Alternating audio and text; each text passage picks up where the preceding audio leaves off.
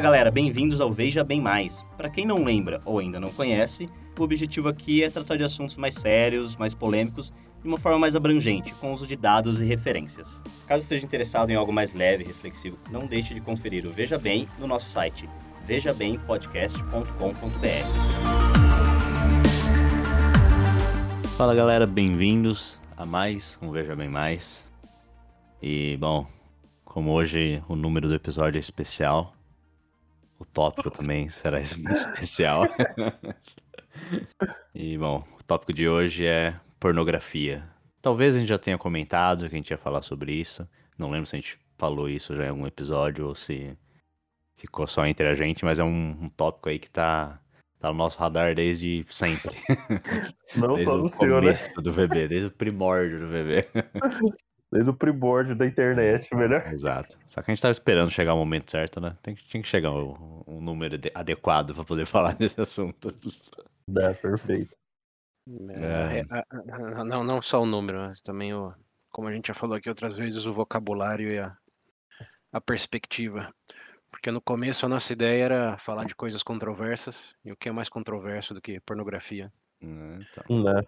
Mas de uma perspectiva só a favor ou contra, não ia ficar uma coisa que, na nossa visão, seria muito construtiva para entendimento do tema. Então, deixamos numa pausa aí até sentir que encontraríamos uma maneira de falar sobre isso que não fosse só preto no branco, e que não fosse só bater no... na mesma tecla.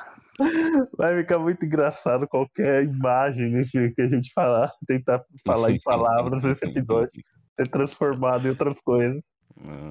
Quinta série vai reinar, viu? Vai mesmo. Falar em quinta série é até um bom momento para avisar aí nossos ouvintes mais jovens. E o conteúdo aqui, por necessidade do tópico, pode ser um pouco explícito no sentido linguagem, mas o objetivo é educacional, claro. Então, não temam nada inapropriado nos sentidos aí mais legais da coisa, mas tenham ciência de que palavras talvez sensíveis serão usadas, e se não se sentir confortável ou não quiser que os pais descubram que estão ouvindo isso, estamos aqui assinando o termo de não responsabilidade. Exatamente. O propósito é educacional, mas o tema é sensível para muitos, então, dependendo aí de como se identificar, aviso está dado. Então sejam todos bem-vindos a uma orgia de informações. Bem colocado. Vou esperar que seja prazerosa. Meu Deus. Todos envolvidos.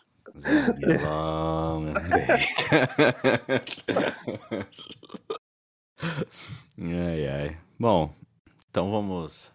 Apesar de eu ter falado aí, né, que a gente esperou pelo número e tal, vamos começar falando aí o porquê da gente... A favor ou contra. Escolhe... Bom, a favor ou contra vai ser o episódio inteiro a resposta dessa questão. É mais ou menos, né? Eu acho que o porquê, só para todo mundo saber, não esperamos o número desde o episódio 1. Foi mais uma coincidência aí que sabíamos que o próximo ia cair nesse número, e foi como talvez seja o momento de falar de um episódio que estamos pensando lá desde os primórdios. Chegou a hora. É um sinal, era o sinal que a gente precisava. Como se não falar agora, eu vou esperar que episódio. Até para os ouvintes entenderem um pouco também de uma segunda dinâmica, que é onde você encaixa esse episódio numa estrutura de episódios. Você fala de carreira e depois pornografia. Você fala de meritocracia e depois pornografia. Complexidade, né? Então tem uma cadeia aí narrativa, digamos, de um arco maior aí de temas que... É meio difícil você encaixar esse tema sem a ilusão de conexões que não estamos fazendo. E essa pausa aí que fizemos no review, acho que foi uma boa oportunidade também de meio que resetar. Então, a gente começa de forma independente aqui. Não... Claro que você pode escutar, sei lá, qualquer outro episódio e escutar isso depois, né? Mas em termos de preparação nossa, fez sentido... aproveitar o momento aí de todos os temas, além do número em si, que Obviamente é mais uma piada do que algo significativo, mas é a melhor resposta que temos do porquê falar de certo assunto até hoje. Aqui é o número do episódio. Próxima pergunta. Não, tem um adendo também. Eu li em algum lugar aí. Como sempre, os links nas referências. Pornografia é a coisa mais consumida e menos discutida, né, na história da humanidade. Da humanidade. É. Então agora chegou um momento aí de discutir por alguns minutos. Alguns minutos. Tá sendo humilde agora. Sei lá, estamos começando agora. Quem garante que vai ser longo? Pode ser uma rapidinha. Quem sabe? Eu sabia que estava vindo essa. Ele deve estar com papel do lado, tudo anotado. As anotações dele são piadas. Tem que falar com humor disso, né? Porque senão... vai terminar no Snuff. É meio triste. Não, termina no final falando de Snuff Movies, né? Nossa senhora. Bom, veremos. Então... Como se tornou de costume aí, vamos começar falando, que eu acho que é uma coisa que é menos falada ainda, que é o fator histórico aí da pornografia, como que isso é novo, isso existe desde sempre, como que o mundo tratou. Bom, o que isso eu vi até hoje.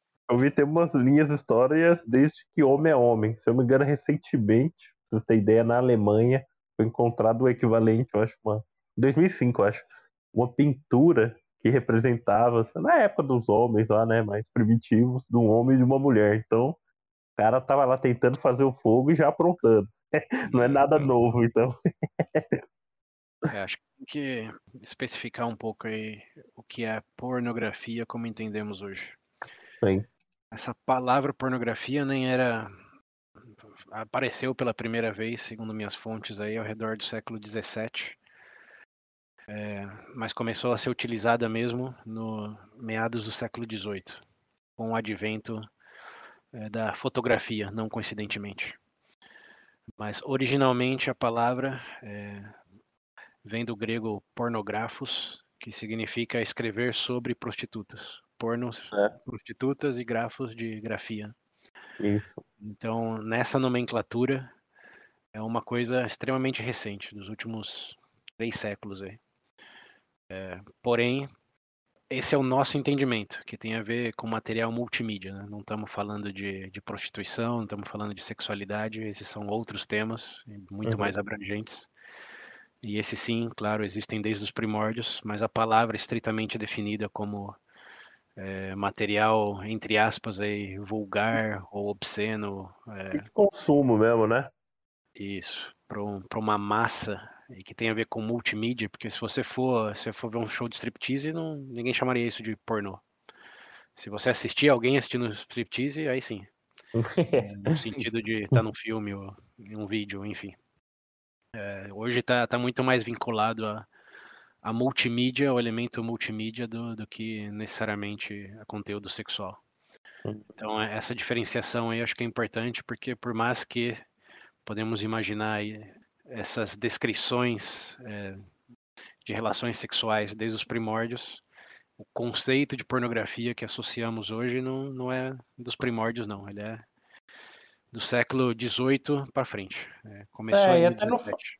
Até porque não faz sentido, porque eu vi falando que muita gente se confunde, porque quando você vai ler, principalmente do período antigo, do mundo antigo,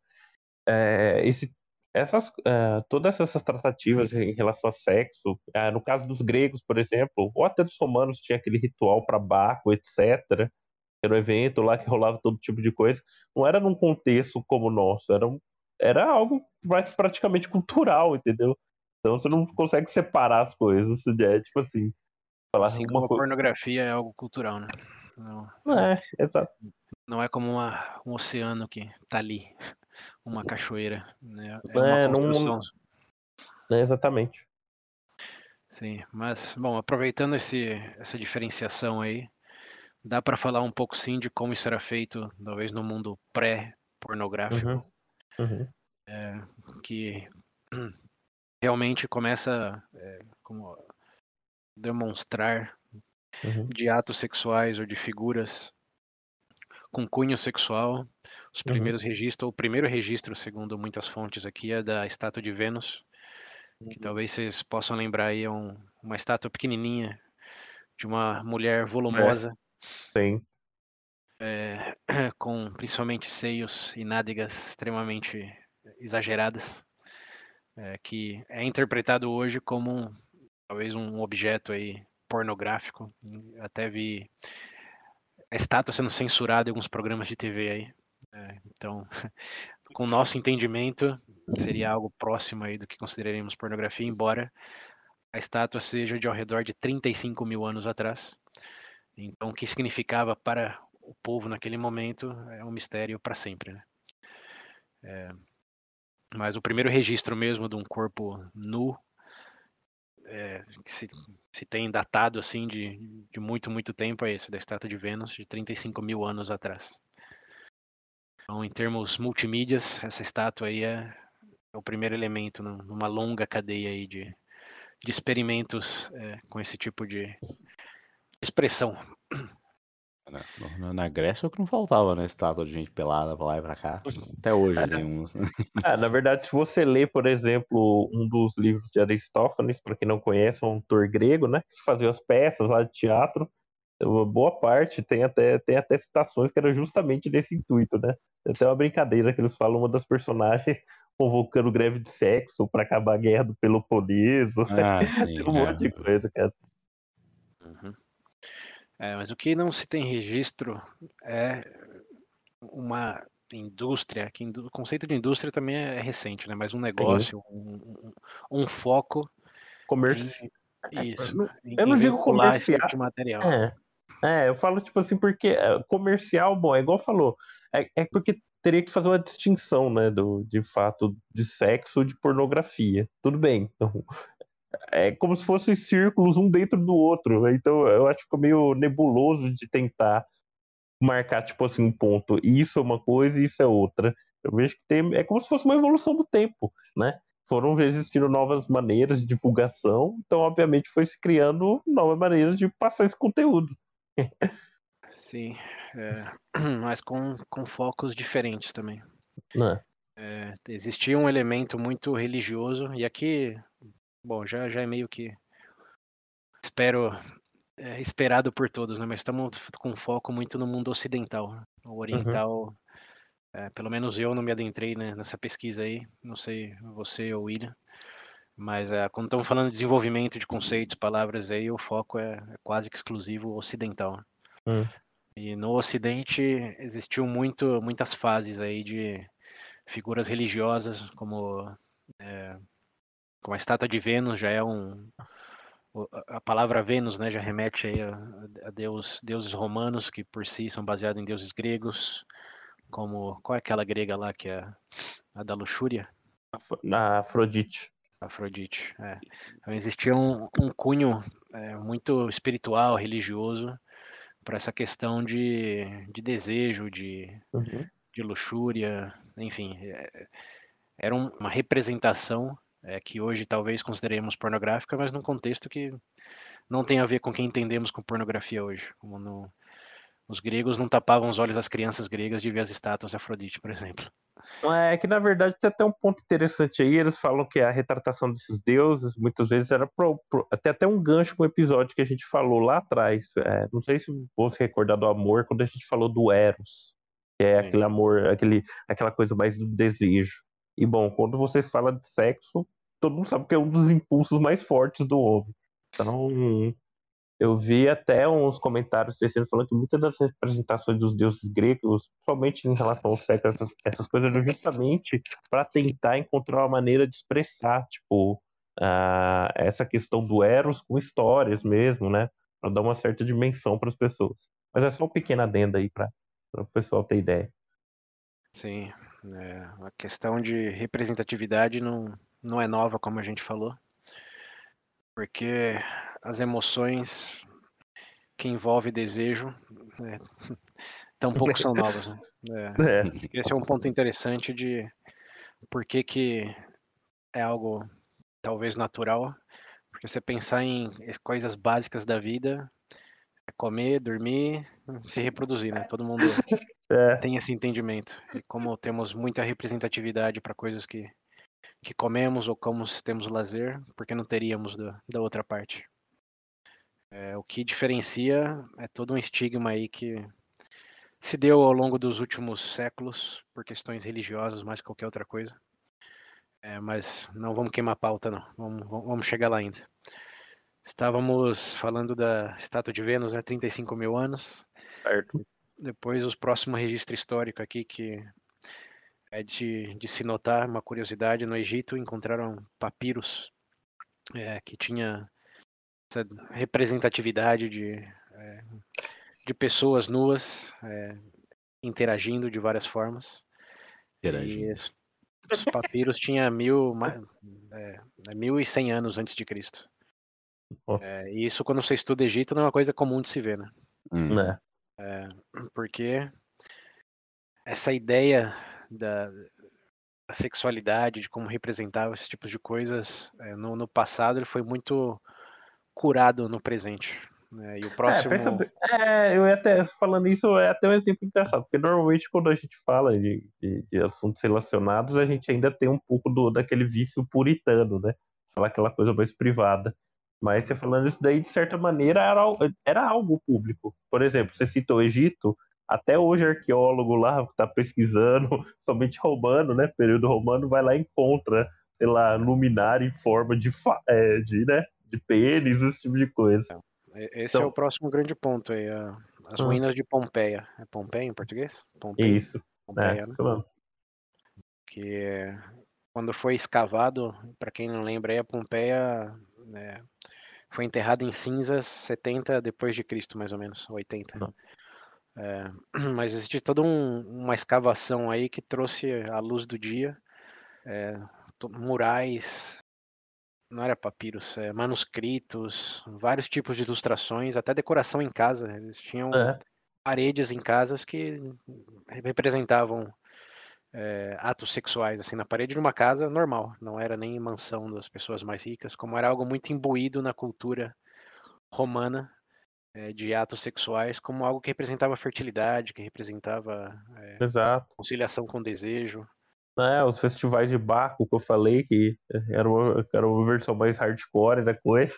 Tem até uma curiosidade que se presenteavam com escravos, tipo assim, isso, quando você selecionava lá o escravo tripé e dava de presente para outra família, essas coisas. Negócio muito bizarro. Objetos fálicos para desejar fertilidade no matrimônio. Que ainda tem comunidades na Índia que utilizam hoje como colar. E espero que todo mundo entenda o que eu quero dizer por objetos fálicos. Mas é realmente interessante, porque antes da idade moderna, vamos colocar entre fortes aspas assim, isso é uma coisa que eu li também de uma das fontes aí, dá a entender que a sexualidade, atos sexuais, eram vistos como isso, como atos sexuais, de um processo natural do ser humano, do qual as pessoas não tinham que ter vergonha, não tinham que ter esse puritanismo que existe hoje.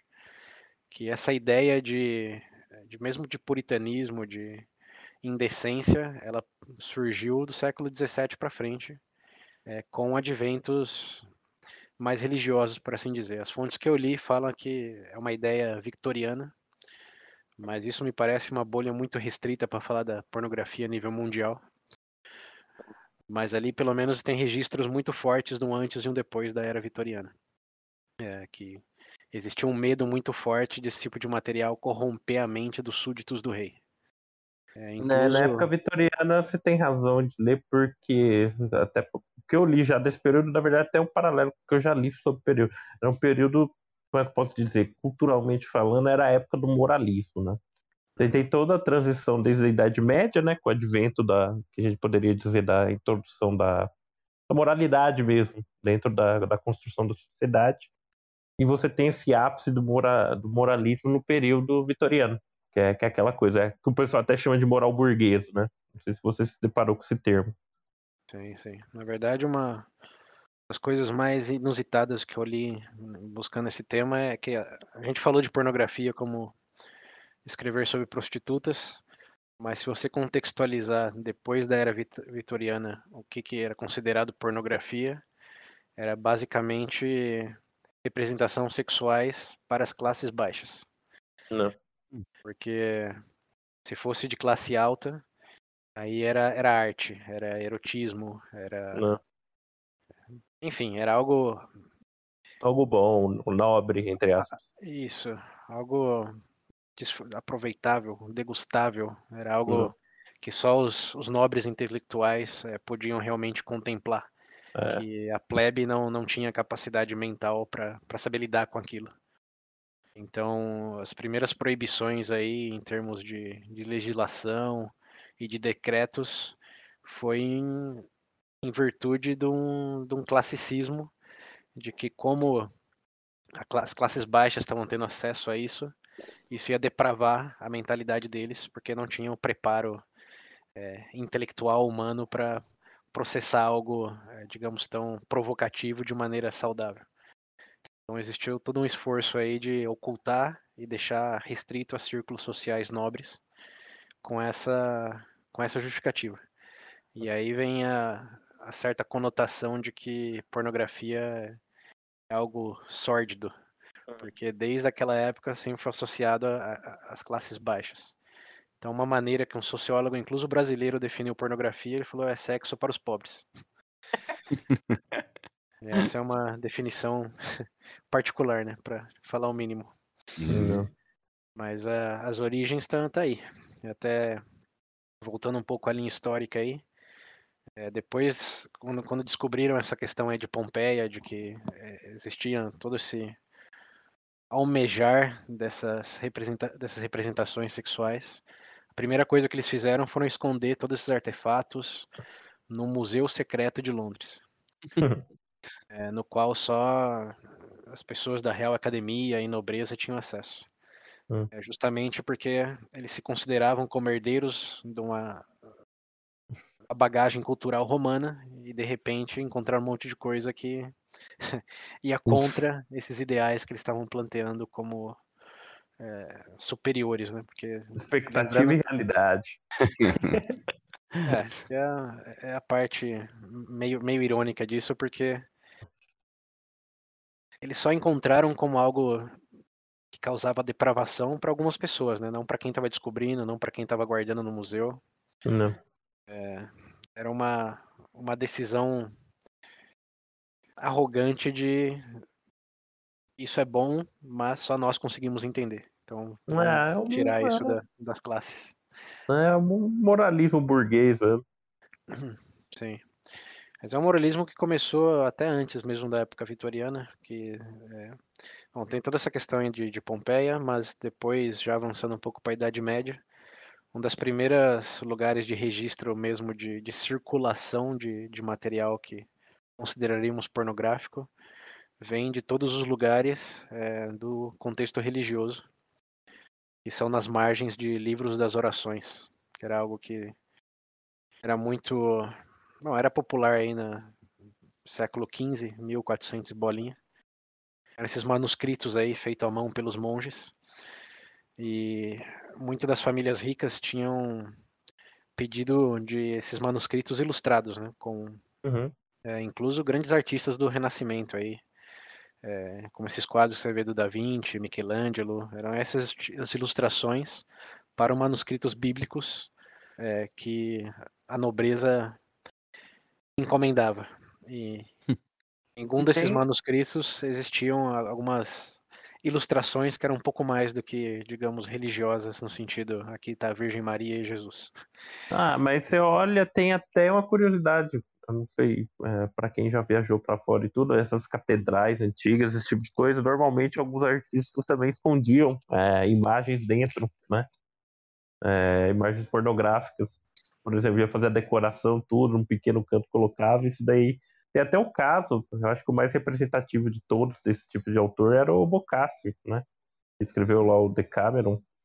E ele, inclusive, o pessoal falava que ele era meio que o Tem até uma brincadeira que eu li falando que era o Galileu da pornografia na época, né? Que ele escreveu algumas histórias. O personagem dele chamava Filostrato. Aí o cara fingia que era mudo pra trabalhar num convento, tinha relação com freira. Enfim, o cara teve uma dor de cabeça gigante por conta disso. Acho que eu vi isso daí, o negócio dessa história. Não lembrava o nome dele. Repete o nome dele? É, Giovanni Boccaccio.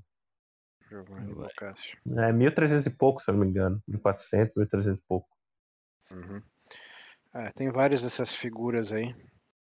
Principalmente na Itália, né, quando tinha esse maior atuação de artistas com uma subversão, né, do que eles eram encomendados para fazer e o que terminavam fazendo.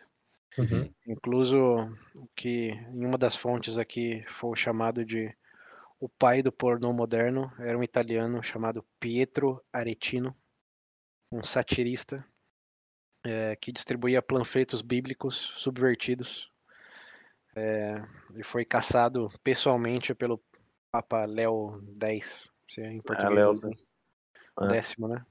Isso. Ele foi um dos primeiros a realmente tentar popularizar esse tipo de panfletagem numa época em que somente os ricos que realmente podiam encomendar essas estátuas, esses manuscritos, tinham algum tipo de contato com esse tipo de material, né? Que, lembrando, era tudo ilustrações para que realmente tivesse um efeito desejado, tinham que ser de artistas, não era qualquer pessoa que tinha habilidade. Então era uma coisa muito cara e muito restrito, até que alguns artistas aí começaram a fazer um Robin Hood pornográfico aí, de tirar dos ricos e compartilhar com as massas. Isso eu acho que é outro ponto interessante, porque mostra que a pornografia não é só uma coisa de desejos, de luxúria, mas muito dos pontos marcantes da história aí foi usado como um desarmamento das altas classes. Assim como a comédia, como alguém disse em algum momento, eu lembro quem, que para destronar qualquer ditador ou rei só basta rir dele. A pornografia era algo que ia bem com isso, porque era dizer como, só vocês podem, não, nós temos aqui, ó, e vamos fazer uma representação de você, rei, fazendo coisas que são depravadas, para mostrar que você é só um humano, e vamos rir de você fazendo algo que, em teoria, você acha que não deveríamos ter acesso. Eu sempre lembro, uma curiosidade também que eu me espanto lendo essas coisas, eu não sei se é uma coisa, mas me espanta a quantidade desse tipo de coisa que vem acontecendo. Foi a maior na Itália, por exemplo, esse que eu mencionei, o Boccaccio. Você tem Botticelli, eu acho que pronuncia, né, pintou O Nascimento da Vênus, que é um quadro também, né, teria um intuito, entre aspas, pornográfico. Inclusive, quando a gente chegar mais pra frente, já na década aí de 70 e tudo mais, também teve um outro italiano que foi o cara que chutou o balde também. É uma curiosidade histórica, sempre da Itália, né? Itália e França, né? A França. A França é o Marquês de Sade. Por chegar lá, mas tem a ver mais com a fotografia. Mas é uma boa pausa aí, para voltar à cadeia histórica aqui. De que, existiam esses manuscritos aí, né, no século XIV, XV. Então aí já se começou uma indústria muito de nicho aí para pessoas extremamente ricas, mas com ilustrações bem enquadradas num propósito de realmente causar excitação do leitor. Então aí acho que tá mais próximo do que chamaríamos de pornografia do que, como a gente comentou, as ilustrações em Pompeia, que era mais imbuído na cultura e eram atos sexuais mais do que definições de povos e valores, etc. Mas aí na no século XIV, um pouco depois, século XV, começou algo que realmente mudou a questão de mercado para a pornografia, que é a imprensa. A imprensa em português é a imprensa, né? De Gutenberg. Que aí foi um antes e depois, no sentido que a imprensa criou o mercado de massa, né? Não, realmente não existia antes da imprensa, porque era tudo, como já comentamos, dependia de monges, de artistas, dependia de alguém fazendo uma encomenda para um outro alguém. Não havia um copiar e colar, como a imprensa possibilitou. E com isso surgiram os primeiros contos eróticos. Quer dizer, não surgiram, né? Mas se popularizaram os primeiros contos eróticos, que causou bastante controvérsia, da onde vem registros aí das primeiras legislações passadas, em razão do quão popular eram esses livros eróticos. E segundo minhas fontes aqui, o primeiro realmente grande chama Fanny Hill, que é de 1700, e é em inglês.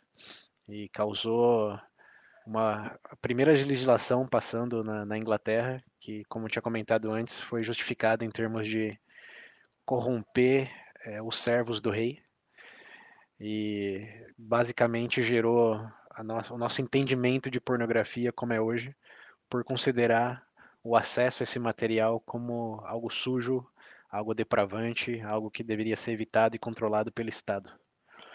Então aí tá, talvez em termos mais práticos, assim, de proximidade do nosso entendimento, o real nascimento da pornografia, com a imprensa lá no século XV e XVI, e com a legislação depois na Inglaterra, aí no começo do século XVIII.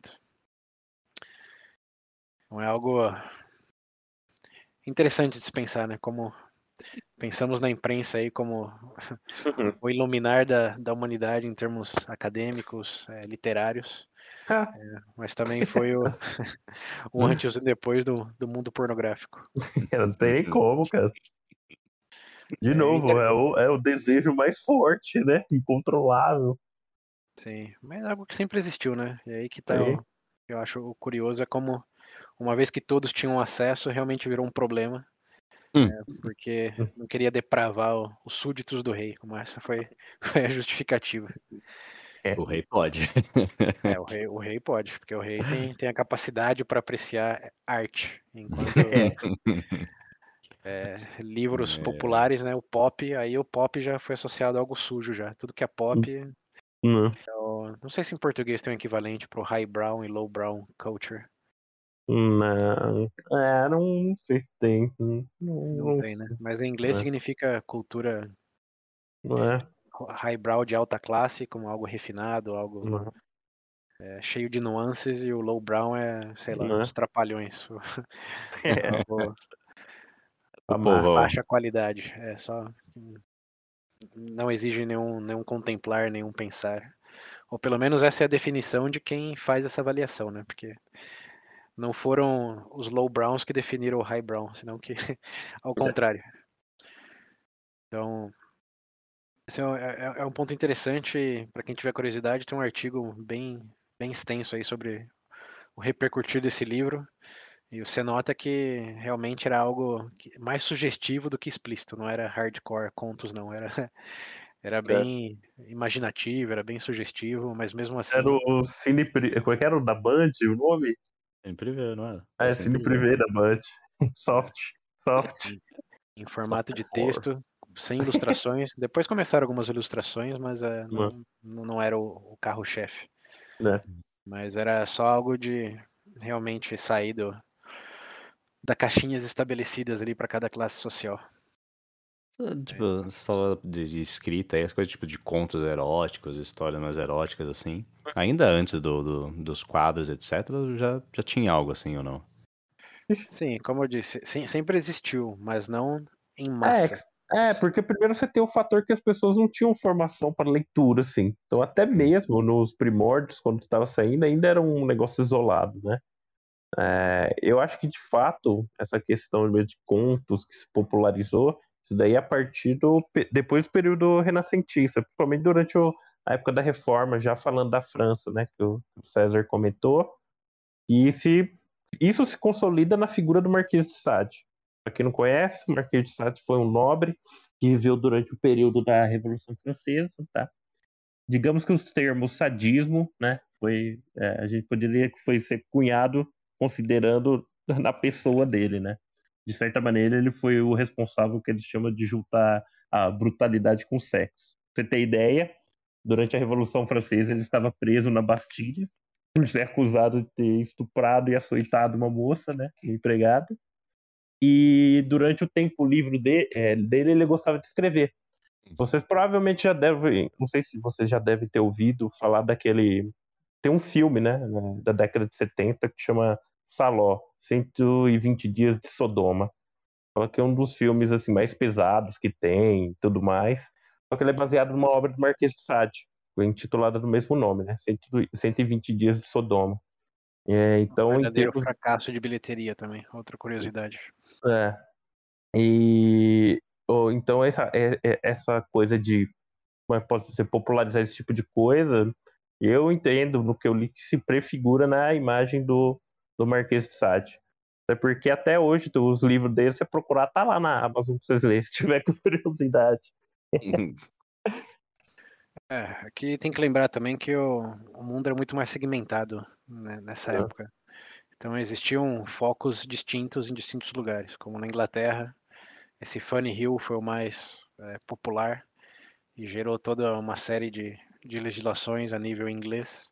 Ah, o próprio Oscar Wilde você tem também, né? Já no outro período, o próprio Oscar Wilde, apesar de não ser de fato um livro pornográfico, mas como é que é? Retrato de Dorian Gray, um negócio assim. O personagem tem uma vida, né? Entre aspas, depravada. Também sim, já... Ele foi preso também, enfim. Bem depois, né? É. Mas, paralelamente, no Japão também existiu uma cultura aí de Shogun. Não sei se você sabe um pouco mais sobre isso, William. O Shogunato? É, que é o... Depende, diga. O Shogun, você conhece? O Shogun sim, quer saber onde você vai chegar. Quer dizer. É, explica o pessoal aí o que é o Shogun. Nossa senhora. Eu acho que o Pedro consegue explicar melhor isso, Pedro. Bom, seria meio como os reis do... os senhores feudais, né? Porque o Japão tem a figura do imperador na época e você tem os shoguns, né? Como se fossem senhores de guerra e tudo mais. É, cada um tinha sua região e tal. É. Nossa, como é que chama? Como é que é o nome daquela minissérie lá, Pedro? A Era dos Samurais. A Era dos Samurais, isso. Vocês vão entender bem. Vamos falar do início da queda, do período do shogunato. Mas, em resumo, para o pessoal ter ideia, seria como se fosse os senhores feudais da Europa. Uhum. E o que eles tinham? Eles tinham acesso também a algo parecido com os manuscritos, né? Existia uma forte cultura de ilustrações em painéis de madeira, acho que era. Sim. Com fortes exageros em termos de partes genitais em relação ao homem. E isso era algo, segundo as fontes, bem aceito e disseminado, que equivaleria aí à popularização desses contos no continente europeu. O hentai deles. É o pré-hentai. Mas era algo comum, quase como Pompeia, assim. Mas que depois da época moderna, do contato com a civilização ocidental, foi que isso deixou de existir, passou a ser recriminado, e hoje no Japão, acho que não precisa conhecer muito, né, para saber o quão censurado é o tema lá. É engraçado, eu acho engraçado o Japão ser um paralelo, ao mesmo tempo, tudo bem, eles têm toda a censura em relação ao mercado pornográfico, mas eles produzem umas coisas também tão duras. Justamente por isso. É a válvula de escape. Mas até a curiosidade desse negócio da censura deles é que o pessoal fica zoando esses negócios de polvo que tem, etc, né? Uhum. Aqueles filmes que dá a impressão que é um alienígena com tentáculos e tal, esses bagulho. Surgiu justamente por causa da censura, porque como não pode mostrar, né, o pênis em si em cena, assim, eles falam, bom, já que a gente não pode mostrar um de verdade, isso aqui a gente não precisa censurar, vamos fingir que isso aqui é substituir o pênis. É pior o polvo que o pênis. Não é só pênis, né? Pelos públicos, né? É, isso, pelos públicos também. Toda a área eles censuram de alguma forma. Eu acho que até hoje é assim, acho que nunca chegou a... Dando só uma palhinha, antes da gente voltar na linha histórica, eu vi um mapa, realmente, boa parte no mundo ocidental, tá muito claro, né? Tanto as Américas, quanto a Europa ocidental, de certa forma, é mais tranquila, entre aspas. Mas chegando na região, principalmente do norte da África e boa parte da Ásia, inclusive a Rússia, aí a pornografia chega a ser ilegal, independente do se é softcore, se é né, algo mais tranquilo. Tem um mapa do Wikipedia com deixando as referências que mostra em cores aí, verde, cinza e vermelho. Qual que é o status de hoje, da visão da pornografia. Eu não sei se é a China ou a Coreia que tem... Tipo, não é nem... Às vezes os atores não estão nem fazendo de verdade, porque nunca sequer chega perto de mostrar tipo, as genitálias deles, sabe? Uhum. Sempre, tipo, shots de longe, assim, é só a sensualização da coisa mesmo. Não parece que tem um ato, assim, não mostra o ato em si. A censura, pra não usar da censura japonesa e não botar uns polvos, acho que eles optaram por simplesmente só encenar, tá ligado? Uhum. Acho que é o que eles chamam de... Tenho sérias dúvidas porn, que seriam polvos também, mas... Acho que exploraremos um pouco mais disso quando chegar no contexto presente do tema. Uhum.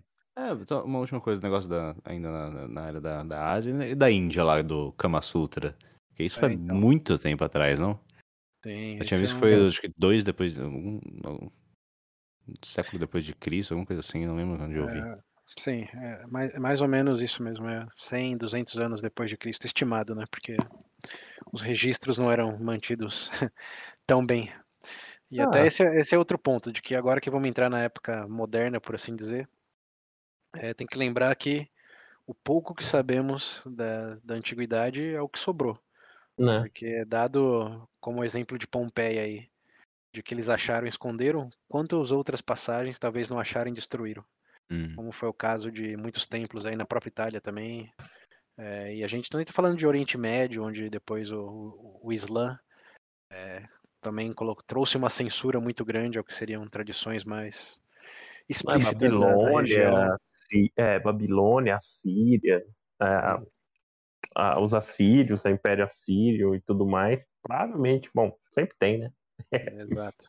Então é bom lembrar que os exemplos aqui foram, acho que eu diria, poucos comparado aos outros temas, mas tem que lembrar que, dado que a primeira legislação foi para não depravar os súditos do rei, o que você faz com o material que deprava?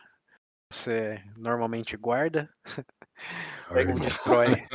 Pega para você, né? Coloca tudo lá. Então, sim, é o exemplo que temos hoje, como no caso da Pompeia aí, mas e todo o resto? Todos os outros milhares de exemplares de manifestações, o que aconteceu com o resto?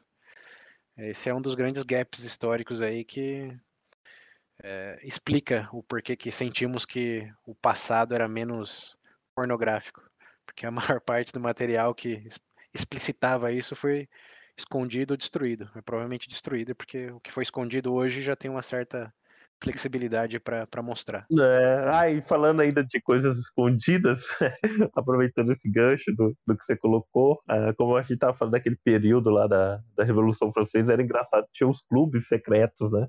O pessoal manda... Aí eu anotei o nome de alguns aqui. Promoção do Vício, Clube do Fogo do Inferno ou Ordem Hermafrodita. Aí o pessoal, eles se reuniam, né, pra encenar as histórias e normalmente sempre acabavam em orgias. Onde que era? É na Grécia, é isso? Onde que era isso? França. Na França. Os libertinos, período dos libertinos que chamam. Mas não duvide que isso acontecia na Grécia também. De novo, estamos falando de pornografia como material multimídia. Você está falando de sexualidade, o contexto é outro, os exemplos são outros. Nesse sentido aí, entre aspas... Era igual ir no teatro, pô, é arte. Mas aí não tem registro, né? Como se vai ter registro de uma obra depravada que você viu no século... 11. Não dá pra filmar, que pena, né? Você tem poucos indícios. E existia depois também, né? Todo um, como a gente falou aí, uma questão de cuidado para... Você podia ser morto, você podia ir pra forca por vincular material que depravava súditos do rei. Então, o que você ia mexer com isso? Mesmo como intelectual, mesmo como, sei lá, um nobre ou mesmo um monge, o risco era muito maior do que a recompensa em guardar esse tipo de coisa ou reproduzir. Então é um sistema que meio que se apagou. dados incentivos dos últimos séculos para coibir, enfim, botar uma maquiagem de que nunca existiu, né?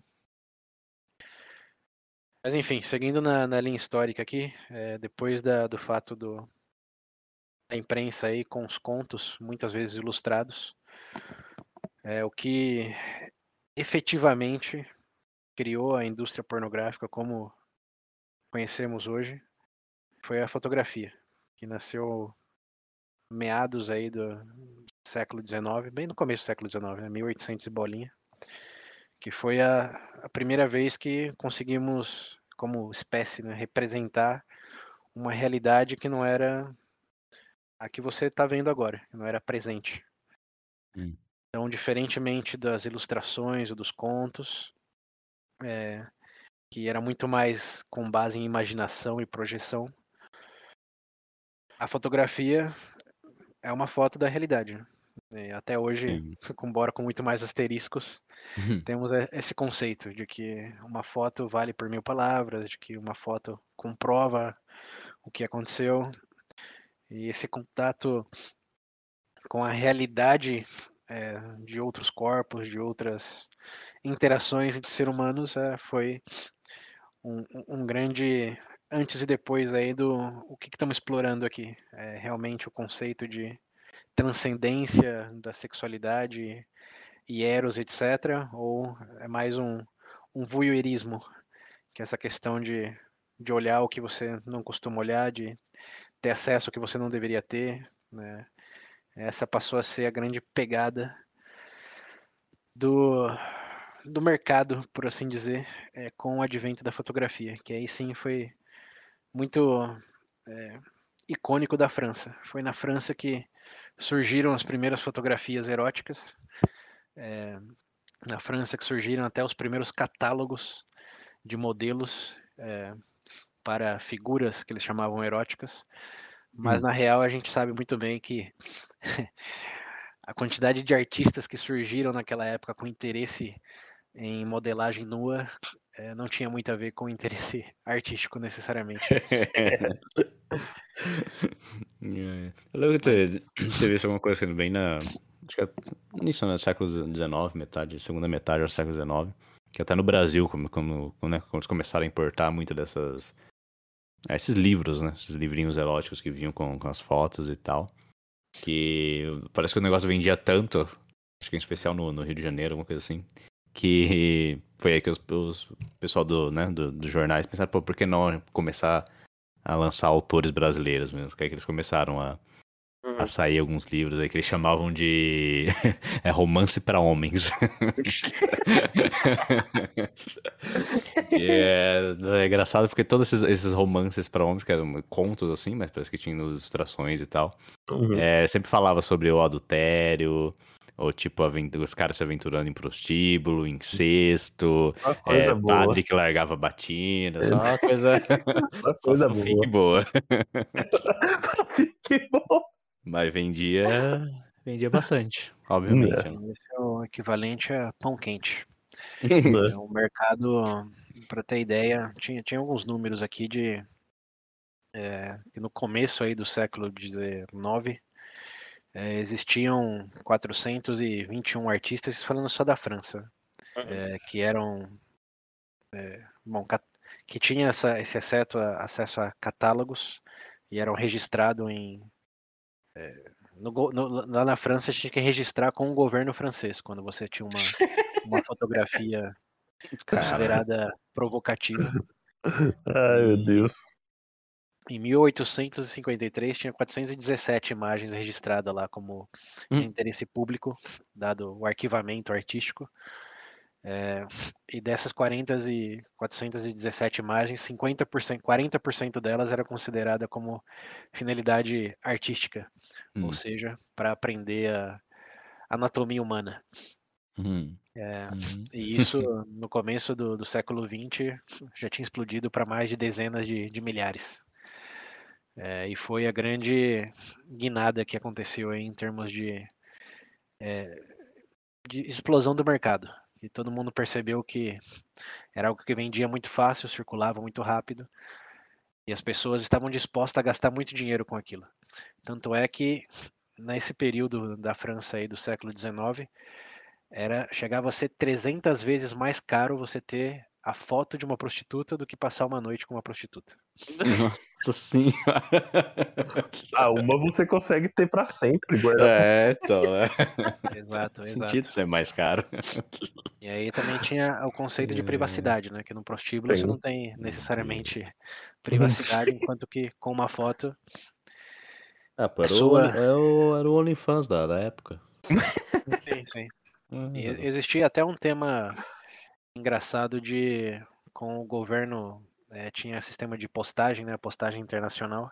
E existia um medo internacional de que a distribuição dessas imagens pornográficas da França ia corromper o mundo. Então, assim como a internet hoje é vista como um perigo para distribuição, em 1852 existia o mesmo medo com a postagem dessas fotos aí da França pro resto do mundo. Coitado dele ser vice hoje. E aí, claro, existiam todos os truques, né? Desses catálogos aí para artistas, existiam fotos dentro de livros, até dentro de bíblias. Enfim, existia o interesse, existe a criatividade para assegurar o acesso a esse interesse. Mas é bastante engraçado de pensar de como que 200 anos atrás a distribuição de material pornográfico era uma preocupação tão latente quanto hoje. A nível mundial. E a França sendo o percussor aí, porque a fotografia foi o berço da tecnologia lá, né? Uma tecnologia que, aí chegamos a outro ponto interessante, foi claramente muito avançada por necessidades de baratear o custo para ter mais lucro na venda de material pornográfico. Lei do mercado aí, ó, começando. Tem outra curiosidade aí, que é também a questão, já falando de fotos, de que quando existiam ilustrações e pinturas, existia todo um processo de pousar para o quadro, para o artista, que exigia horas ou dias, né, de exposição, e o artista sempre buscava a perfeição na modelagem. Então, como sabemos, se hoje achamos muita imagem photoshopada, imagina um artista 6 meses pintando. Nossa, com todos os tipos de instrumentos que tinha para aquela época.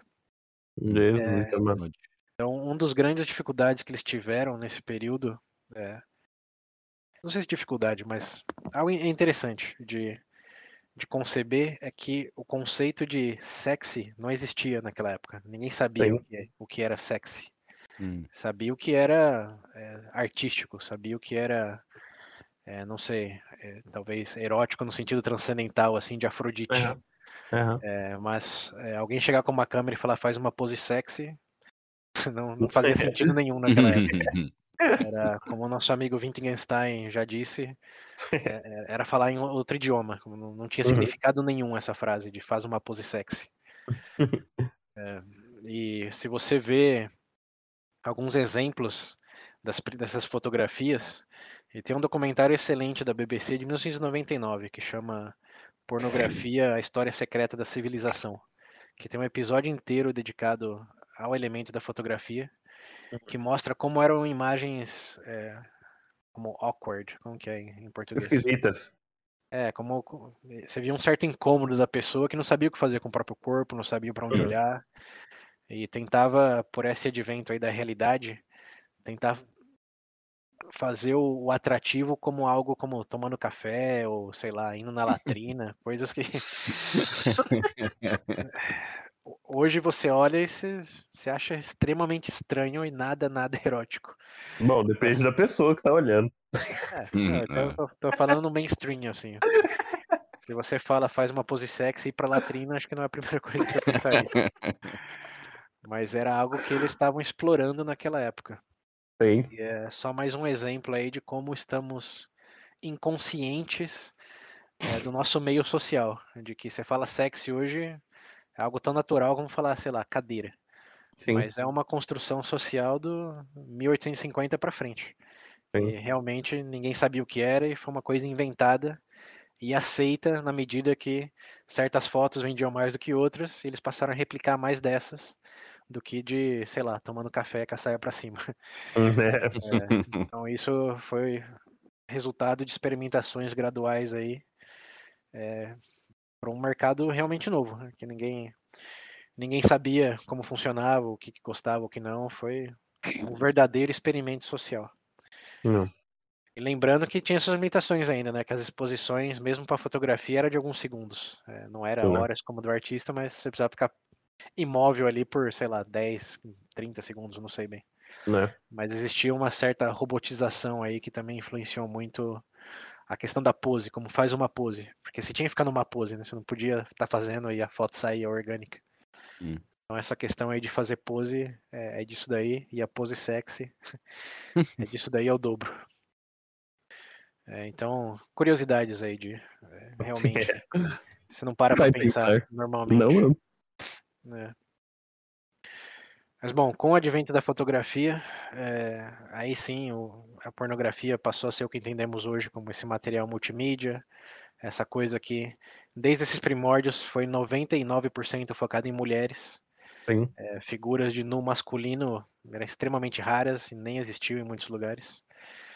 Talvez, assim, num nicho muito, muito particular dos fotógrafos, ou dos círculos menores franceses ali, que sabemos também foi precursora de movimentos de aceitação da homossexualidade, de coisas que naquela época se pensa que pornografia já era afronte a súditos do rei, homossexualidade, então não precisa falar muito, né? Mas enfim, o mercado aí foi que realmente se consolidou como material multimídia feito por homens, para homens, com a mulher como o centro da atenção. E como aquela que tinha que fazer a pose sexy. Você não vai encontrar fotos de 1800 bolinha de homens fazendo pose sexy. Até hoje, por mais que já estamos em outro milênio, soa um pouco assim... Homem diferente, né? Homem tentando ser sexy é forçado. Soa um pouco diferente, né? Isso está enraizado aí há 3 séculos atrás. Mas enfim, esse é o período aí de 1800, onde a França realmente passou a ser exportadora de pornografia e fomentou, consolidou o nosso entendimento aí por material multimídia vinculado para as massas, com toda essa coibição aí a nível internacional de depravador e não deve ter acesso, e o que achava queimava, e as pessoas que distribuíram eram presas. Existia todo esse contexto aí muito mais próximo de nós do que o que estávamos falando antes. Eu não sei se tem alguma outra curiosidade desse período, que senão vamos passar para o capítulo do vídeo já. Bom, eu não tenho nada. Pedro? Ali eu acho que aqui não adianta ficar patinando muito. A ideia mesmo é porque a pornografia hoje tem que falar do antes e depois da internet. Eu acho que para contexto histórico já... É que tem muitos antes e depois, né? Como a gente falou, a literatura foi um, em termos de imprensa, a fotografia foi outro. Mas hoje a gente é a geração... E veio o cinema. Tem o cinema, mas a gente cai no mesmo contexto do filme, né? Que é o foco na mulher, começar a estruturar. Eu acho que o ponto principal mesmo seria o antes e depois do digital. Que bom. Porque uma coisa tem até um paralelo engraçado, né? Porque pensando ainda da nossa geração, que foi o período do antes e depois do digital mesmo.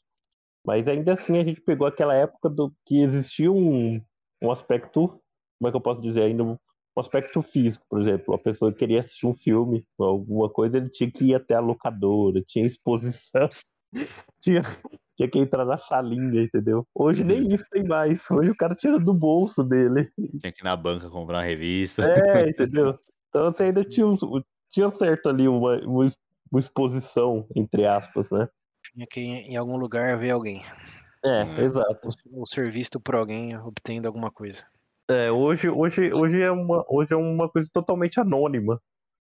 Mas tem uma parte importante aí de chegar no hoje, que é o filme que tem a sua origem aí no começo do século XX, começo do 1900 e bolinha. Ele trouxe uma maior aceitação pro mundo pornográfico, porque com a literatura e com as fotografias era tudo bem por baixo dos panos, né? Era tudo bem ali na na escondida, na ilegalidade, enquanto que com o advento dos filmes existiam cinemas dedicados à reprodução de material pornográfico. Sim. Existiu até, aí já pulando para bem recente, década de 60, 70, blockbusters vinculados comercialmente aí, todo cinema que tinha exposição explícita. Acho que é o primeiro filme chamado Blue Movie, né, de 1964, se não me engano, que é o primeiro filme em larga escala e de Hollywood mesmo, que não era uma coisa... Você tinha aqui num cinema lá, escondido nos subúrbios da cidade. Era algo comercial, era algo que tinha marketing, era algo que todo mundo sabia. Né? Foram eventos culturais. E isso, claro, estamos também pensando depois da Segunda Guerra, né? Que foi uma época na qual o entendimento de a questão lá das pin-ups, né? Das modelos que eram fotografadas. Que os soldados levavam fotos de pin-ups para a guerra. Aí já começou uma certa flexibilidade, também convenientemente com um pouco da flexibilidade. Flexibilidade não, talvez perda de poder por parte da Igreja Católica de censurar e perseguir tanta coisa. Mas foi um momento ali onde um soldado levando foto de pin-ups para a guerra já não era visto como tem que ser proibido, tem que prender esse soldado, tem que... Como já foi visto como algo como... Ok, o que ele vai fazer? Vai moer o cara com uma metralhadora, eu acho que é a última coisa que vai se preocupar com a foto. Você melhora um pouco a situação dele, né? Que... Qual o verdadeiro pecado aí, para usar um termo religioso no contexto? Mas foi depois da Segunda Guerra que realmente a pornografia deixou de ser algo tão sórdido, passou a ser algo mais aceitável, de certa maneira, para certos contextos. E o filme foi o que realmente alavancou isso. Ele falou, de certa forma, é arte. E o cinema vai vincular isso. Se não quiser ver, ninguém te obriga, mas está ali para quem quiser. Mas claro que teve toda a repercussão aí de que existiu num primeiro momento, mas foi proibido e caçado depois, principalmente nos Estados Unidos, onde tem, pelo menos eu vi mais registros disso daí. A década entre década de 40 e 70 foi considerada a primeira Golden Age da pornografia, em razão dos grandes filmes e grandes investimentos que fizeram para a veiculação de material explícito pornográfico. Até em algumas entrevistas que eu escutei aí em podcasts, o pessoal dizia que um dos grandes eventos da vida deles foi ter ido ver o filme Garganta Profunda quando tinha 20 anos e pegaram fila de 3 horas assim para entrar na sala de cinema. Ai, Deus. Então, foram eventos culturais que marcaram esse relacionamento com o material pornográfico, de que, de novo, passou a ser um pouco mais aceito, passou a ser vinculado. Lógico que existiu aí também toda uma polarização de a favor da pornografia, contra a pornografia, New Age, hippie versus conservadores religiosos. Aí foi quando realmente fizeram aquele exército de a pior coisa da humanidade versus a nossa liberação como espécie. Começou o extremismo e os polos em grande escala. Então a questão do filme é bem relevante sim para a história. Não muda muito em termos de foco e material a fotografia fez. Mas em termos de cultural, de aceitação, sim, teve o grande antes e depois. E claro, também foi a maneira pela qual o acesso passou a ser um pouco mais privado. Porque tirando a parte do cinema, aí se avançar para a criação do videocassete, foi aí que realmente o mercado começou a... Não sei se triplica, acho que isso explodiu em magnitude em termos de alcance. Porque antes era uma sala de cinema e você tinha um lucro de os que eram corajosos o suficiente para buscar esse tipo de acesso. Sim. Se para ir na locadora, numa banca, o povo já ficava meio assim, imagina ir no cinema com um monte de homem em volta. Deus sabe o que cada fazia. Então. Ainda nessa questão de exposição às outras pessoas, a questão de... E se você vê o seu chefe lá, o seu chefe te vê, ou tem todos esses riscos aí também. Mas o videocassete foi a primeira realmente tecnologia que possibilitou você consumir isso em casa de maneira mais prolongada, né? Porque a fotografia, assim, revistas aí já abundavam, mas em termos de um material que era mais próximo da realidade, né? Que fotografia ainda é estático, ainda é uma coisa muito mais curada pelo ângulo, pela pose, a iluminação, etc. O vídeo, seguindo aquela premissa lá eu quero ver algo mais real possível,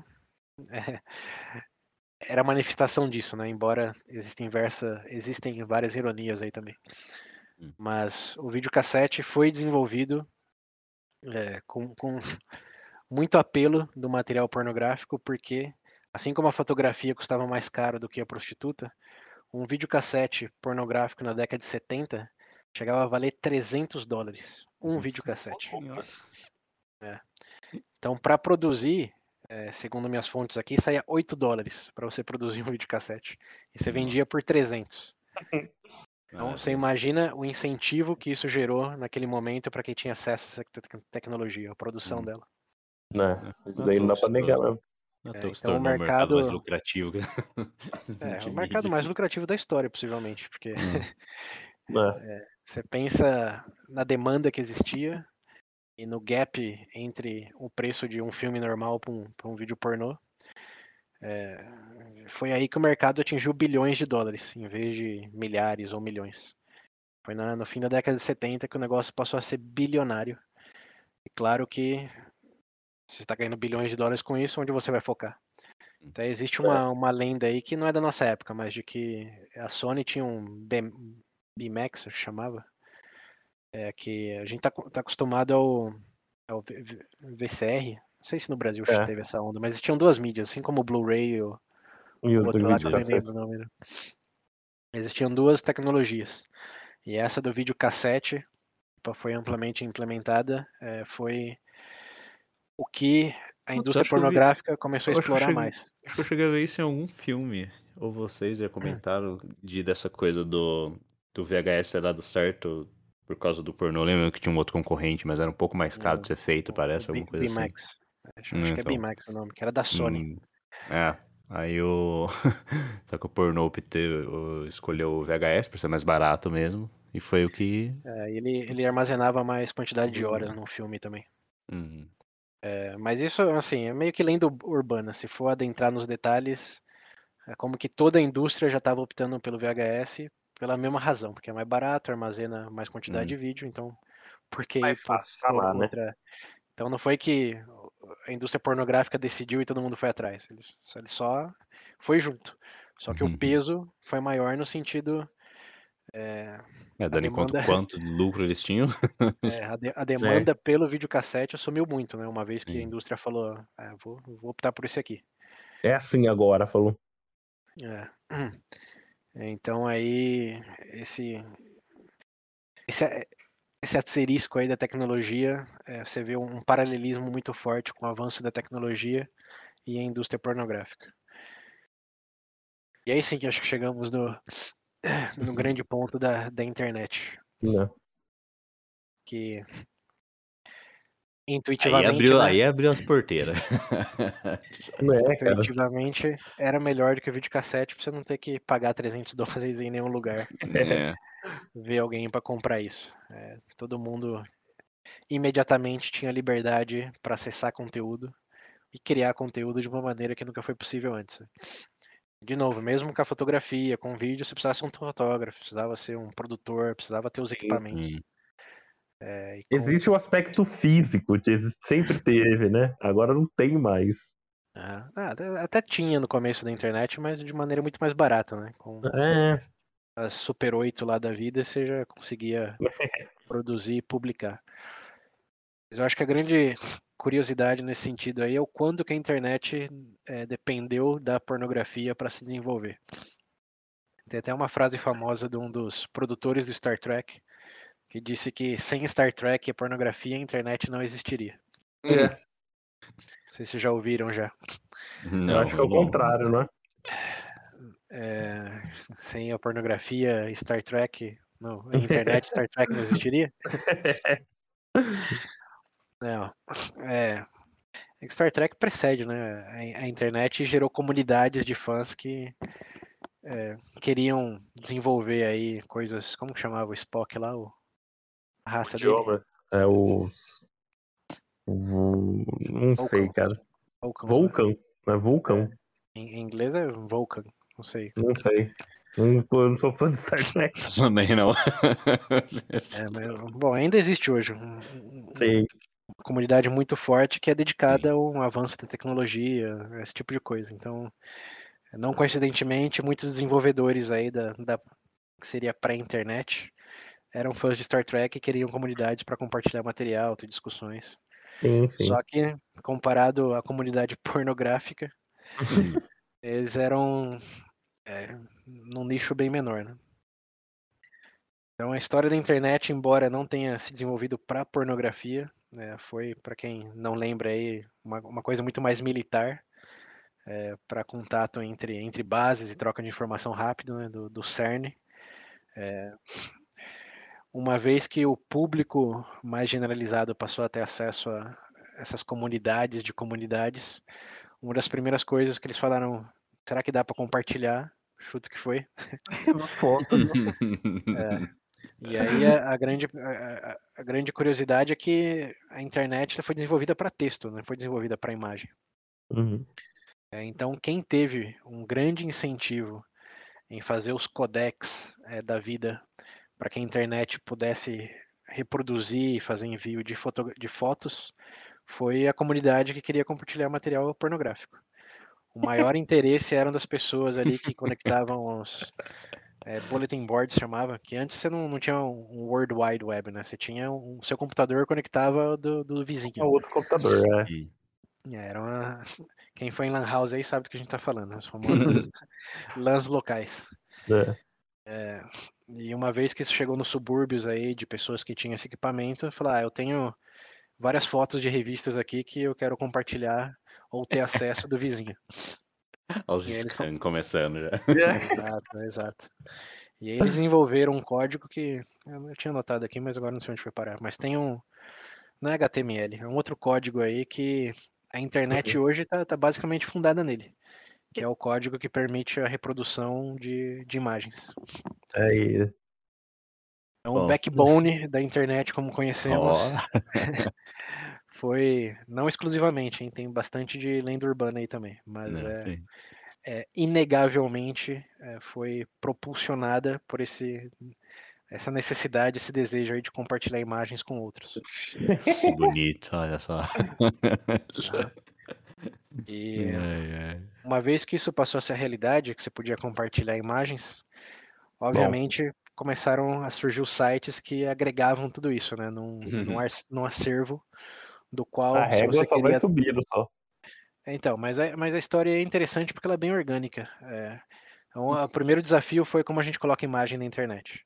Legal. Aí desenvolveu o código lá, deu certo. Ainda que demorava 15 minutos para carregar uma foto, deu certo.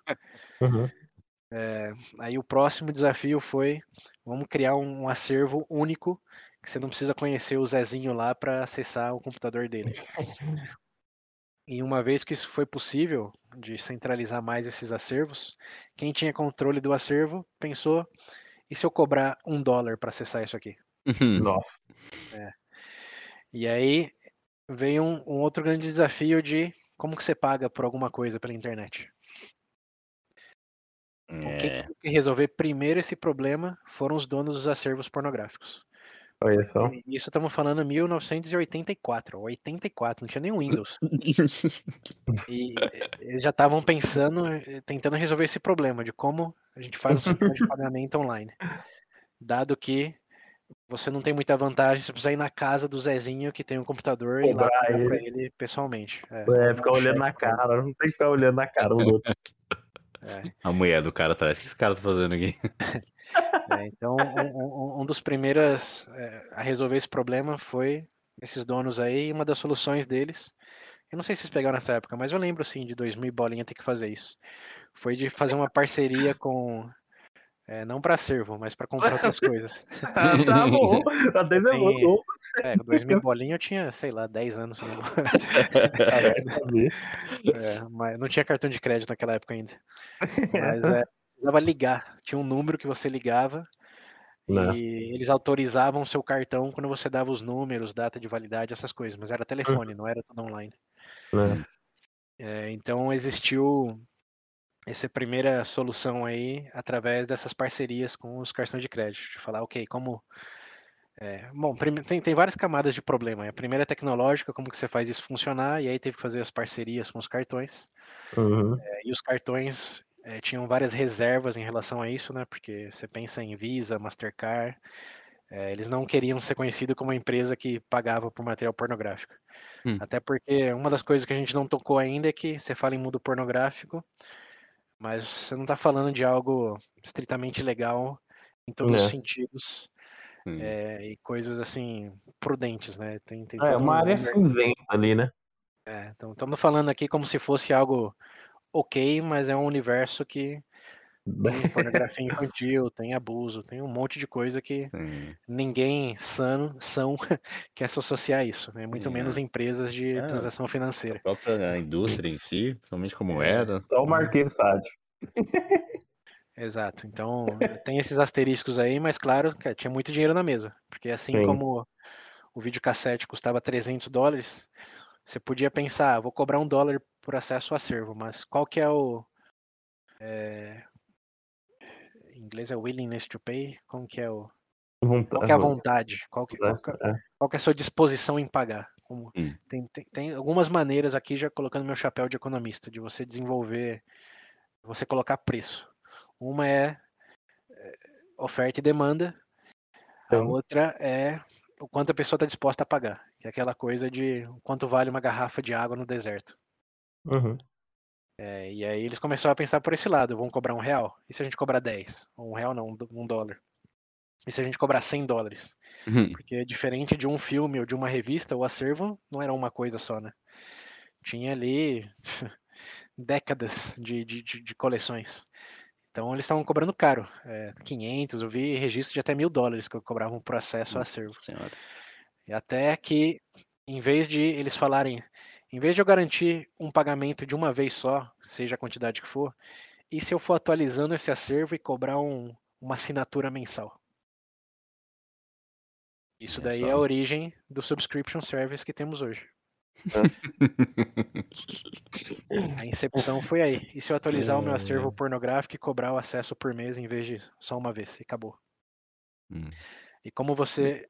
desenvolve a tecnologia para que o pagamento no cartão de crédito seja automático, em vez de você tem que ligar toda vez e autorizar a cobrança. Isso daí estamos falando do fim da década de 80 ainda, e nem chegamos no Bill Gates. E foi todo um mercado pornográfico que foi o alavancador disso daí. Claro que lucrar, né, pô? Tinha muito lucro e tinha muito interesse, porque diferente de... não sei, acesso a jornais acadêmicos ou acesso a filmes de blockbuster assim, normais, onde está o incentivo para usar a tecnologia da internet? Para que você precisava da internet realmente, num contexto onde você tinha acesso a tudo que você precisava de outras formas? Qual que era o motivo de você preferir correr certos riscos para ficar na privacidade da sua casa? Entende essa dinâmica? Como onde realmente estava o incentivo? Olha o Eros. Olha o Eros de novo falando bem alto aí, ó. Exato. Pra que você precisava de tanta privacidade e de tanta variedade concentrada num lugar só? Então, por mais que seja de certas maneiras um exagero a questão de que a internet não existiria se não fosse o mundo pornográfico, não é nenhum exagero falar que ela certamente não existiria como conhecemos hoje. Não. E não estaria no desenvolvimento que está hoje, porque tinha muito dinheiro na mesa, e quem chegasse primeiro, quem conseguisse primeiro desenvolver... a ferramenta, levava. Exato, e seja em termos de codecs para imagem ou para vídeo, seja em termos em flexibilizar o pagamento, seja em termos de criar uma certa anonimidade mesmo tendo dados de cartão de crédito, etc., como se você criptografa a sua base de clientes desses sites, vem tudo daí. Não exclusivamente, de novo, mas majoritariamente daí, porque é onde estava o dinheiro e onde estava uma grande massa de interesse a nível mundial. Então, realmente agradeça a pornografia por usar uma internet hoje da maneira que conhece. Aí, William, ó. Você faz suas compras online aí nos seus sites aí, comprando roupa, comprando jogo, comprando o que você quiser. Um serviço de assinatura mensal. Então. Só outros pontos rápidos aí também. A Netflix aí, ó. Tem a ver. A questão de algoritmo de indicação, do você vê uma coisa e o que mais você pode gostar, também vem desses acervos aí, de que a ideia de cookie, de rastrear o que você está vendo para recomendar outras coisas que você pode gostar, vem desses acervos aí. Você clicava em certas edições lá de revistas de BMDS, de, sei lá, sadismo, de qualquer coisa.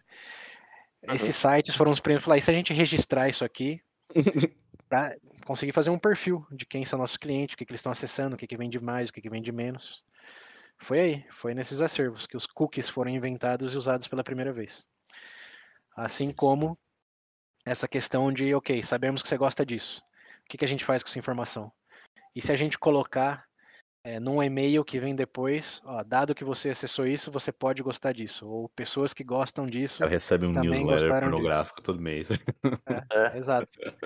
Vem tudo aí, meados da década de 70. Muito antes da 70, não, 90. Muito antes da Amazon e do Netflix existirem. Incluso o sistema de afiliação, de falar clique aqui e tudo que for vender você ganha uma porcentagem disso, chuta quem foi o primeiro a fazer. Ah, meu Deus do céu. Foi uma parceria entre sites pornográficos, em falar, ó, vocês são sites menores de nicho, mas que onde as pessoas vão. Como, existem essas concentrações de... O pessoal conhece um site ou outro, né? Que são os mais famosos. Mas se você está interessado em algo mais nicho, em algo mais particular, como que você obtém acesso a esse público? Como, né? Estamos falando de uma época pré-Google ainda, né? Você não podia botar lá fetiche X e aparecer. Então, um dos primeiros lugares que falaram, você que tem um volume grande de tráfego, redireciona um pouco desse tráfego para mim e tudo que eu ganhar com isso, eu te dou um pouco do meu lucro. Veio daí. Veio de você entrar lá para um negócio mainstream e de repente ter um pop-up lá que diz, gostou disso, clique aqui. E você vai para outro site e o dono do site maior ganha o lucro do outro site e vice-versa. Nessa época dava para confiar, né? Hoje em dia se clicar em qualquer coisa, fodeu. Implode o computador. Não sei se dava para confiar, não. Mas a tecnologia... Os caras foram desbravadores. Desbravadores, velho. É louco. Mas isso daí tudo era imagem ainda, né, no caso. Sim, mas aí, mesmo na época de vídeo, o primeiro vídeo na internet, você acha que foi com de quê?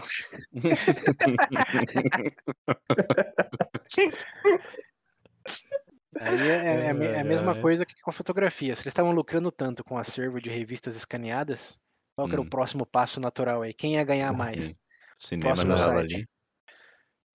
A questão de streaming...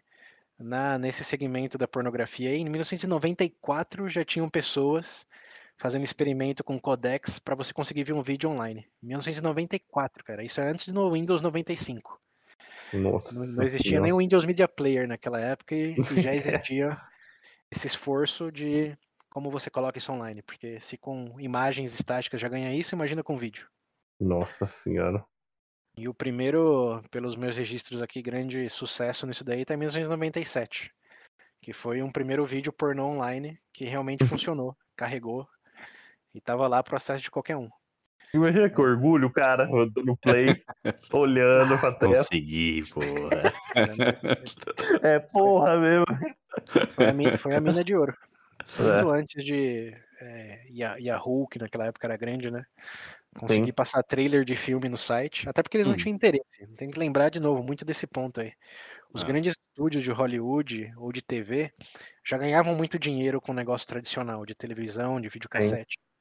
Então eles não têm interesse em explorar uma tecnologia pouco desenvolvida, com muitos riscos aí de vírus, de alguém botar alguma coisa abusiva, realmente ilegal no site deles, como eles não queriam correr esse risco. Você, como executivo, você tinha que fazer uma decisão. Vamos explorar esse nicho aqui da comunidade, lembrando, naquela época, né? Super nerd, ou vamos continuar ganhando milhões de dólares com o que a gente já faz e sabe como fazer. Então, o real incentivo de colocar vídeo online, de criar pagamento online, veio de quem queria compartilhar material pornográfico. Não tinha nada a ver com mega grandes estúdios já estabelecidos, não. Uma vez que isso começou a dar certo, foi que a Yahoo da vida, a Warner Bros. Falou, opa, eles colocaram um vídeo online aqui. E se a gente colocar um trailer? E se a gente colocar um curta? Colocar um filme? É, porque, lógico, tinha ganhos, né? Distribuição, esse tipo de coisas que eles evitavam com isso. Mas eles esperaram o negócio, o conceito ser provado. Não foram eles que investiram para pagar o desenvolvimento disso aí.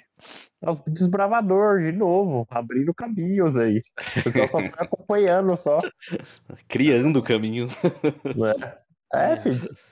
Tanto é que o conceito de streaming, ó, o primeiro reality show streaming da história, assim, segundo todas as fontes que eu vi, é a Jenny Cam, que eu acho que vocês já ouviram falar. Que é de 1999. Que foi uma... Não. Quando começou a surgir... Então, é que aqui a gente está falando da época que éramos crianças, então em teoria não devíamos ter acesso a isso.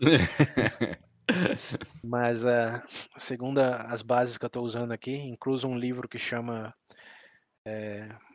A História o Motor Erótico da Civilização, que fala aí desses incentivos criados pelo mundo pornográfico. A Jenny Cam tem um capítulo inteiro dedicado a isso, que foi quando as webcams começaram a surgir. E uma estudante de uma universidade nos Estados Unidos decidiu ligar a câmera dela e deixar ligada, independente do que ela estava fazendo.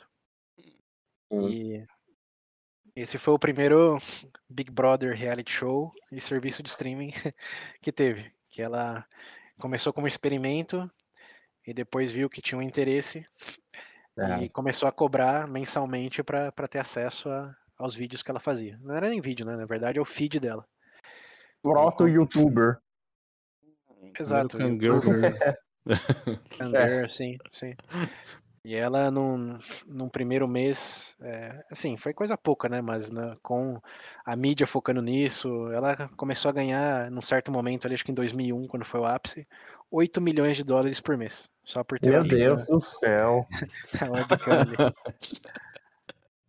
E era um dos sites mais acessados da época, naquela época lá, 2000, 2001.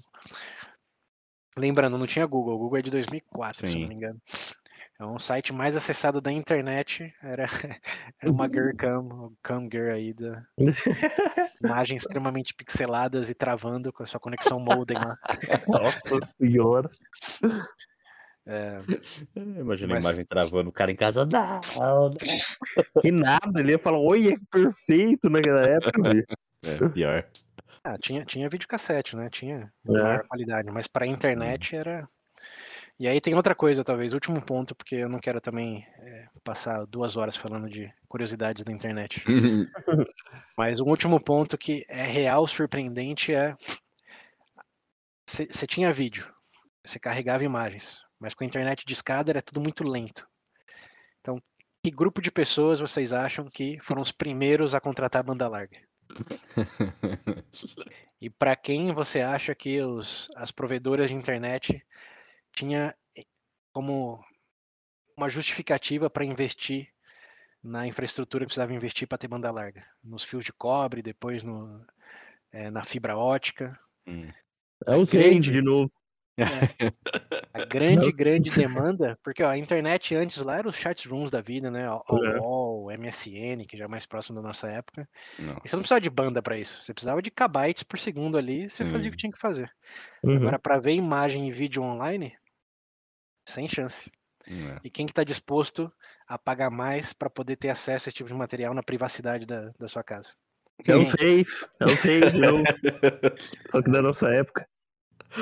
Exato.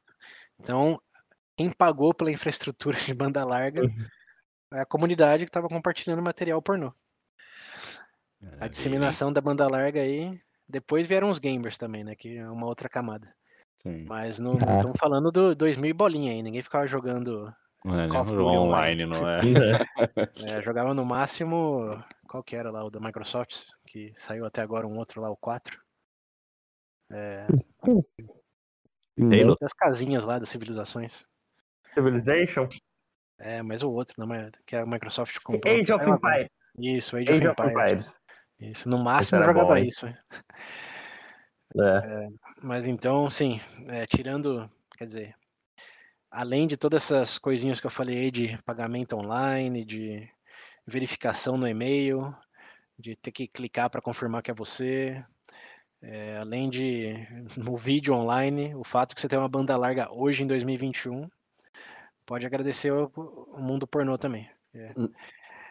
Se não fosse isso, acho que provavelmente ia existir, né? Mas em 2021, ninguém garante. Ia levar mais algumas décadas aí. Me pergunto o que mais eles farão. Agora acho que o próximo grande fronteira Metaverso. É o Metaverso. É a realidade virtual. Depois do vídeo, né? O que é um 3D? Sim. Já tem bastante, não? Então, não sei. Meus amigos dizem que sim. Você tá dizendo que sim. Todo mundo sabe que sim. São coisas que as pessoas têm certeza disso.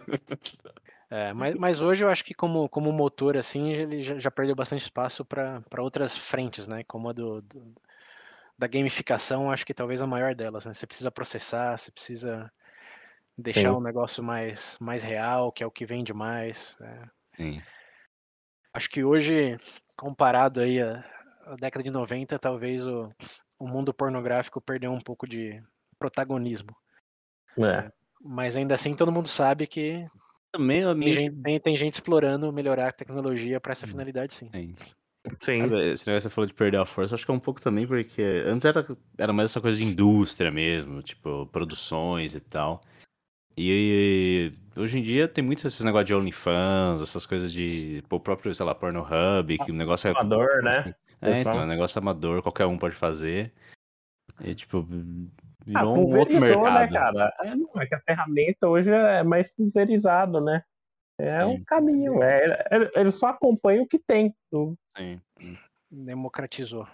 Não só acompanha, mas também cria, né? Sim. A questão da Jenny Cam lá não tinha antes. Foi uma coisa que criou. Colocou, deu certo e passou a ser uma categoria, Kanger. Então a direção da flecha aí não é sempre clara, não. Mas hoje, acho que chegamos no hoje. Sim. Hoje que as discussões são outras, né?